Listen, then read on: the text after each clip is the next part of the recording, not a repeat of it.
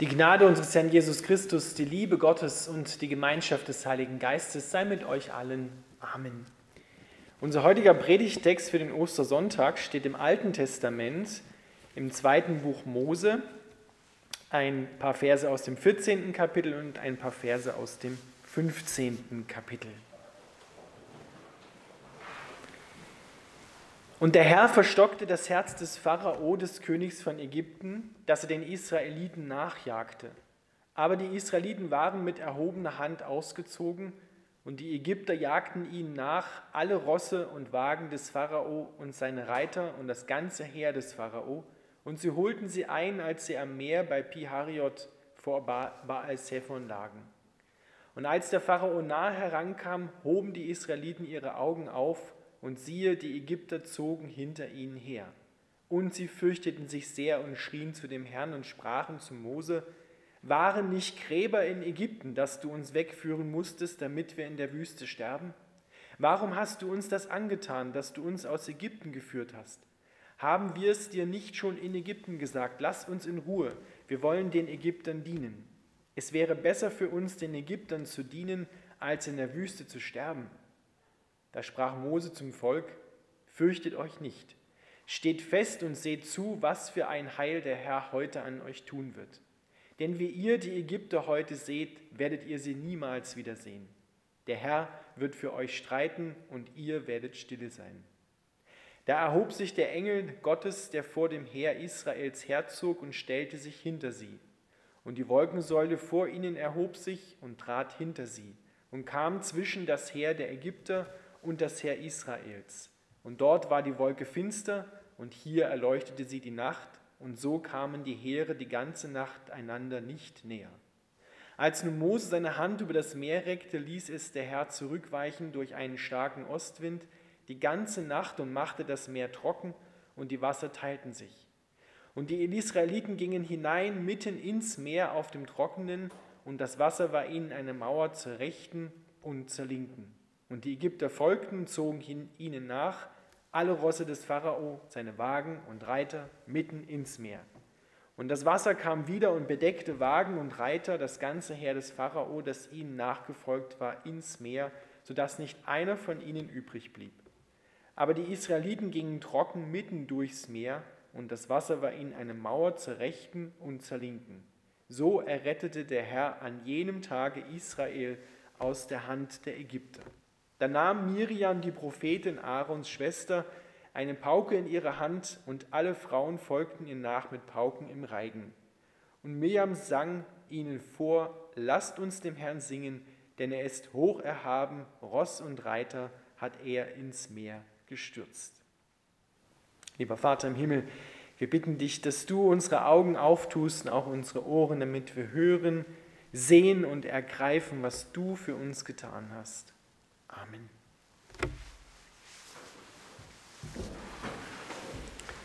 Ihr Lieben, das ist vielleicht ein ganz ungewöhnlicher Text, den wir heute am Ostersonntag hören. Man hätte ja vielleicht erwartet, dass wir so einen Text von der Auferstehung direkt von Jesus hören aus dem Neuen Testament. Aber das ist der Text, den man für heute ausgesucht hat. Es ist überhaupt so, in der christlichen Tradition wird dieser Text seit Jahrhunderten in der Osternacht eigentlich gelesen. Also er muss schon irgendetwas mit Ostern zu tun haben. Was genau, das schauen wir uns an. Als Christus damals gestorben und auferstanden ist, dann hat, da hat Gott etwas nicht nur für sich selbst getan, sondern vor allem für diese Welt. Denn Christus ist für andere gestorben. Und er wollte, dass alle nachfolgenden Generationen, auch die, die davor schon waren, das ergreifen, was er der Welt geschenkt hat. Jesus Christus, seinen Sohn und mit ihm das neue Leben. Und nun gibt es darin einige Facetten, die es ja, zu ergreifen gilt, die wir aber erstmal auch sehen müssen.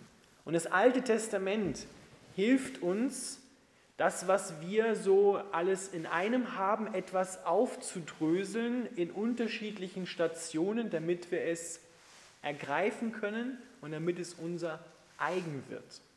Denn das ist das, was Gott möchte. Nur ist es so, dass viele Christen, mit denen ich mich auch unterhalte, eher glauben, dass Auferstehung etwas ist, was erst nach dem Tod kommt, am Ende des Lebens. Das ist etwas, was, ja, was sie so verstanden haben, was vielleicht auch so gesagt worden ist. Doch Auferstehung ist in erster Linie nicht etwas, was nach dem Tod kommt, sondern Auferstehung ist etwas, was mitten im Leben kommt. Und zwar genau an dem Punkt, wo du gerade stehst. Steigen wir mal ein an die dramatischste Stelle unseres Textes, unserer Geschichte. Ihr müsst euch vorstellen, die Israeliten sind nach über 400 Jahren Sklaverei freigekommen aus Ägypten. Endlich. Sind rausgezogen und stehen jetzt am Roten Meer. Und hinter ihnen kommt die ganze Streitmacht des Pharao. Sie sind also irgendwie eingekesselt, kommen weder zurück noch nach vorne und sind angenagelt. Und da kriegen sie es mit der Panik zu tun. Sie kriegen sozusagen Muffensausen.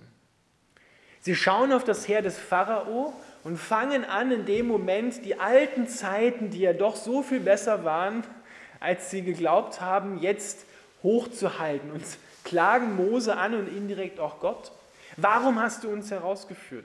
Hat es nicht Gräber genug gegeben in Ägypten, die wir hätten füllen können? Muss das hier draußen in der Wüste passieren?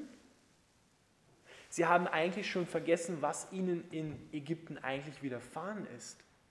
Die Gräber, die sie meinen, wurden wirklich gefüllt mit Israeliten, aber das sind die gewesen, die der Pharao erschlagen hatte die ermordeten Sklaven und die ermordete Erstgeburt der Israeliten. Zu denen hätte auch Mose, wie ihr ja wisst, gehört. Doch er wurde von einem Familienmitglied seiner Familie gerettet, wurde im Nil ausgesetzt und die Prinzessin hat ihn gefunden und dann ist er dort aufgewachsen.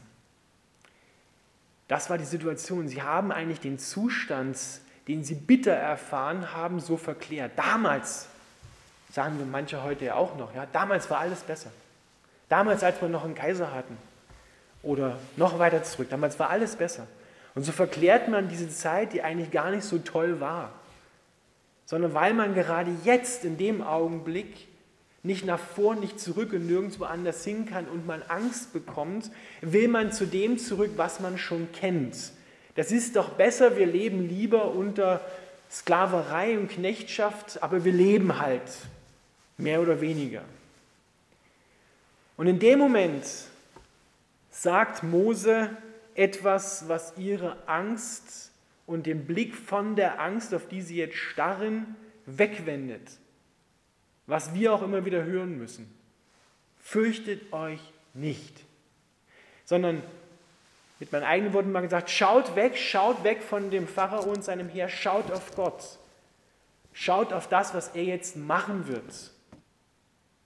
Er wird für euch streiten, er wird für euch kämpfen und ihr werdet stille sein. Und stille sein meint nicht so diese, diese heilsame Stille, dass man mal zur Ruhe kommt. Das kannst du nämlich ganz schlecht, wenn du gerade so in Panik bist. Sondern stille sein meint hier, dann werdet ihr nichts mehr sagen. Dann werdet ihr euch nicht mehr beklagen. Dann werdet ihr vollständig ruhig sein. Euch wird sozusagen die Kinnlade unterklappen von dem, was Gott jetzt machen wird. Ihr Lieben, als Christus am Kreuz gestorben ist, hat keiner damals damit gerechnet, dass er nach drei Tagen wieder auferstehen wird. Und dass er damit den Tod, den Teufel, alles besiegen wird. Das hat niemand geglaubt. Aber er ist auferstanden. Er lebt. Und das Kreuz ist wie so eine Tür, wie so ein Durchgang gewesen in eine neue Welt. Gott hat mit dem Kreuz die Tür zum Himmel, den Weg letztendlich auf die neue Erde, eine Liebesbeziehung mit ihm hinein wieder aufgestoßen. Und durch diese Tür, durch dieses Tor des Lebens müssen wir, dürfen wir hindurchgehen. Aber Auferstehung gibt es nur durch den Tod. Und genau das ist das, was die Israeliten jetzt machen müssen. Gott eröffnet vor ihnen einen Weg, der eigentlich normalerweise ins Meer, ja mitten in den Tod geführt hätte. Er offenbart ihm und öffnet ihnen einen Weg mitten durch das Tal im wahrsten Sinne des Wortes des Todes hindurch. Und er will sie aus der Sklaverei von den Sklavenhaltern endgültig befreien. Wisst ihr, wofür Pharao und sein Heer stehen? Die stehen für alles, was dir, uns zu schaffen macht. Alles, was dich knechten, versklaven, runterdrücken will, was dich fertig machen will. Das sind Ängste. Das können Krankheiten sein. Das können ganz konkrete Menschen sein, die dir nachjagen, die dich nicht loslassen. Und eigentlich sehen wir hinter all diesen Dingen Mächte, Gewalten, die dem Menschen nachjagen, ihn sklaven, ihn binden, ihn fesseln wollen, die ihn nicht loslassen und die alles dafür tun, damit du ja unter ihrer Knechtschaft, unter ihrer Herrschaft bleibst. Frag mal jemanden, der einen Drogenentzug macht. Da kannst du hautnah hören und derjenige erlebt es hautnah, was es heißt, frei zu werden von finsteren Mächten, frei zu werden von Knechtschaft. Und wir selber brauchen nicht mal drogenabhängig zu sein in dem Sinn, sondern was Ängste in unserem Leben anrichten können. Die jagen dir wirklich nach. Und da hast du echt das Gefühl, die finden mich immer wieder. Und genauso ist Pharao und sein Heer. Die jagen den Israeliten nach. Sie wollen sie wieder zurückbringen unter ihre Herrschaft, unter ihre Knechtschaft. Die Israeliten haben geglaubt, jetzt sind wir endgültig frei geworden aus Ägypten und jetzt sind die Ägypter wieder hinter uns und wollen uns wieder zurückbringen. Wann wird das endlich ein Ende haben? Und Gott hat schon einen Plan. Der weiß, wie er es beendet. Er bringt im wahrsten Sinne des Wortes eine unüberwindbare Hürde, die jetzt vor ihnen liegt, hinter sie und zwischen die Mächte, die sie verfolgen und knechten wollen. Diese Mächte, Pharao und sein Heer, die stehen eigentlich auch für diese Welt. Für all ihre Ungerechtigkeiten, für allen Missbrauch, für alles, was in dieser Welt an finsteren Mächten am Werk ist, das Leid produziert. Und von denen will Gott dich freimachen. Die Israeliten sind ausgezogen aus Ägypten und haben vorher die letzte der Plagen miterlebt. Und sie sind gerettet worden weil ein Lamm, das Blut eines Lammes stellvertretend für sie gestorben ist. Ein Hinweis, ein sehr starker Hinweis auf den Tod von Jesus Christus. Das Lamm Gottes, einer, stirbt stellvertretend für alle anderen und das Blut des Lammes rettet. Deswegen ist das Gericht Gottes über die Sünde der Welt an ihnen und auch an uns vorübergegangen. Wir sind frei, weil Christus stellvertretend für dich, für uns gestorben ist. Das ist das erste große Geschenk, was Gott dir macht. Du darfst am Kreuz deine ganze Schuldenlast loswerden. Du darfst sie ablegen und frei werden von all dem, was dich bindet, wo du schuldig geworden bist, selbst wo du Schuldgefühle nur hast, deine Sorgen, darfst du bei Christus auf ihn legen. Er nimmt sie, er vergibt dir, er macht dich frei. Das ist das erste große Geschenk. Doch dabei darfst du nicht stehen bleiben, dürfen wir aus Gottes Sicht nicht stehen bleiben. Denn dann geht es manchen Christen dann so, dass sie sagen, ja, fein, jetzt habe ich das abgelegt, auch alte Eigenschaften abgelegt und drei Tage später sind sie wieder da. Da fragt man sich dann doch, ja, hat das was gebracht mit Gott? Hat das was gebracht, dass ich meine Schulter losgeworden bin, dass ich gebetet habe? Und jetzt tue ich den gleichen Mist wieder. Ich habe wieder gelogen, habe wieder betrogen, habe mich wieder aufgeregt über andere und schlecht über sie geredet oder über, mich schlecht geredet. Immer wieder falle ich da hinein. Diese Frage hat sich auch Paulus gestellt und hat das so formuliert, wer wird mich erlösen ich elender Mensch, und dann kommt die Antwort, Jesus Christus. Denn das zweite große Geschenk, und dafür steht der Durchzug durchs Rote Meer, ist nicht nur deine Last, die du mit dir rumschleppst, ist dir abgenommen worden, sondern du bist sogar den Mächten entzogen worden, indem du mit Christus gestorben bist. Du bist mit ihm, sagt Paulus im Römer 6, zusammengewachsen in seinem Tod mitgestorben am Kreuz, mitbegraben und mit ihm auch auferstanden. Denn wenn wir der Sünde gestorben sind, dann hat sie keinen Zugriff mehr auf uns. Pharao und sein Heer haben nach dem Durchzug durch das Rote Meer keinen Zugriff mehr auf die Israeliten, weil ein, unüberwindbare, ein unüberwindbares Hindernis zwischen ihnen und den Israeliten steht. Sklavenhalterei, Knechtschaft ist endgültig vorbei.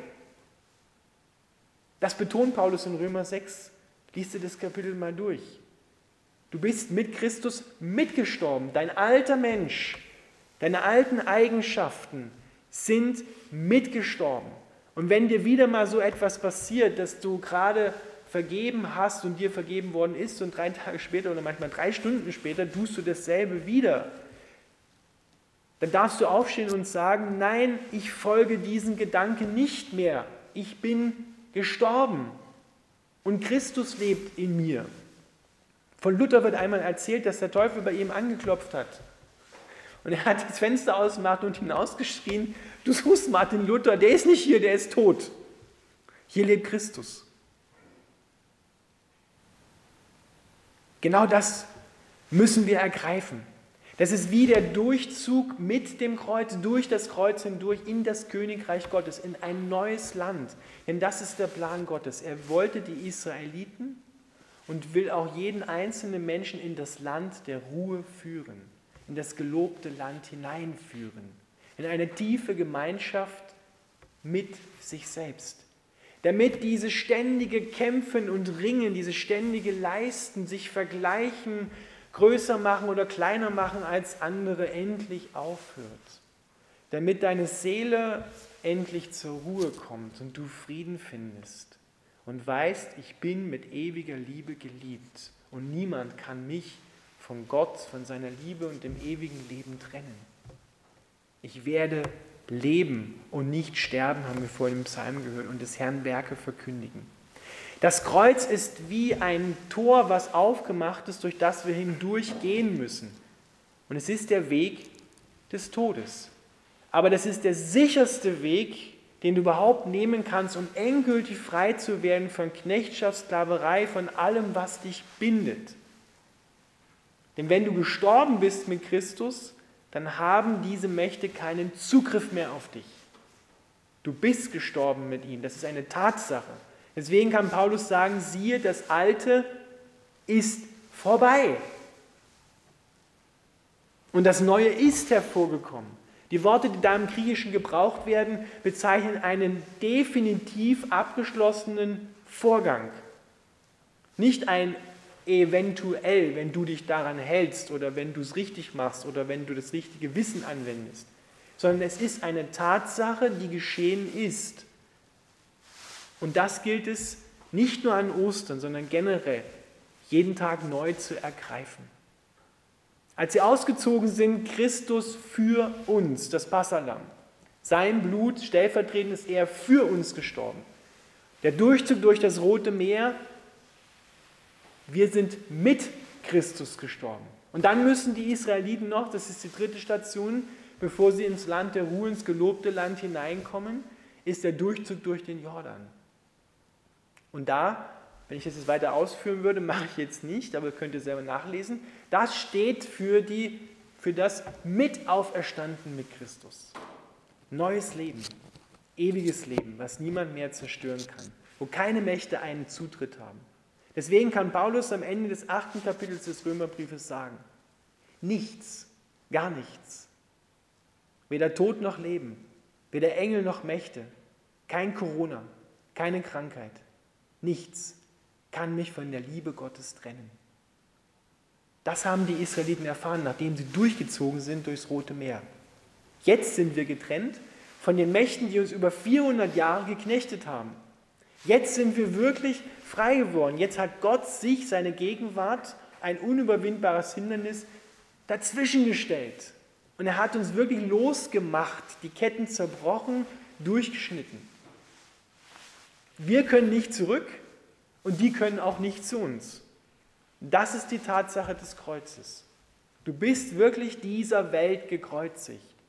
Das hat Paulus so ausdrücken können, hätte sagen können, ich bin der Welt gekreuzigt. Das Kreuz Christus, sein Tod, mein eigener Tod, der alte Adam, die alte Eva sind gestorben, das liegt zwischen mir, hinter mir. Und jetzt geht es nach vorne. Und in diesem neuen Land muss Gott natürlich und musste er auch den Israeliten die alte Sklavenmentalität abtrainieren. Die haben immer wieder mal, sobald sich Widerstand gezeigt hat, haben gesagt, wären wir bloß in Ägypten geblieben. Da haben wir wenigstens gewusst, was wir hatten. Das ist ungefähr so wie, du hast sechs Wochen den Gips am Bein und läufst mit einer Krücke. Wenn du den Gips dann abbekommst, dann musst du diese Fehlhaltung, die du da antrainiert hast, dir wieder abtrainieren. Deine Muskeln müssen sich wieder darauf einstellen, auf das Neue. Und das ist am Anfang gar nicht einfach und schwierig und schmerzt auch. Und da könnte man manchmal hm, sagen, Mensch, du mit der Krücke, da wusste ich wenigstens, was ich habe. Ja, aber jetzt das Neue, das ist so schwer. Wenn es dann vorbei ist, dann lachst du drüber. Aber in dem Moment, wo du stehst, so ging es ja den Israeliten, da wollten die wieder zurück zu dem Alten, haben gesagt, so wären wir bloß in Ägypten geblieben. Da wussten wir wenigstens, was wir hatten. Aber hier wissen wir gar nicht, was passiert. Das ist typisch Mensch. Und genau diese Haltung soll und muss am Kreuz sterben, dass wir Vertrauen haben in Gott. Und wenn wir auf Christus am Kreuz schauen, dann geht es uns genauso wie den Israeliten. Da sagst du nichts mehr. Da kannst du nur noch sagen, danke für das, was Christus gemacht hat. Und wenn du die Krisen dann mit ihm überstanden hast, kannst du auch nur noch sagen, danke. Ich weiß nicht, wie ich da durchgekommen bin, aber danke. Wenn die Israeliten stehen geblieben wären und hätten gesagt, so, ich will nicht weitergehen, ich will hier sitzen bleiben. Sie wären aufs Neue versklavt worden. Mit allen Konsequenzen bis hin zum Tod wären sie dort geblieben. Und wenn wir ehrlich sind, das will niemand. Zurück zu den alten Bindungen, zurück zu den alten Ketten, wo man einmal frei geworden ist. Aber das Schöne daran ist, Gott hat sich von dieser Haltung der Israeliten nicht beeindrucken lassen. Er hat nicht gesagt, ja, wenn ihr nicht wollt, dann kann ich nichts machen. Sondern er hat gesagt, so, jetzt teilen wir das Meer und ihr geht da jetzt hindurch. Und sie sind hindurchgegangen, mit allem Zittern und Zagen. Und genauso geht es uns manchmal. Dass diese Momente, denen wir Angst haben, die sind nicht gleich vorbei. Aber Gott macht einen neuen Weg. Und du kannst selbst mit Zittern und Zagen kannst du dorthin durchgehen und wirst erleben, was Gott tut. Die Krise geht vorbei. Nach Karfreitag kommt Ostersonntag. Auch wenn der Karfreitag manchmal Wochen, Monate, Jahre dauert. Dazu müssen wir uns immer wieder gegenseitig ermutigen und sagen, fürchte dich nicht. Schau hin, was Gott macht. Er ist auferstanden, er ist wahrhaftig auferstanden. Der Tod ist überwunden und besiegt. Glaubst du das?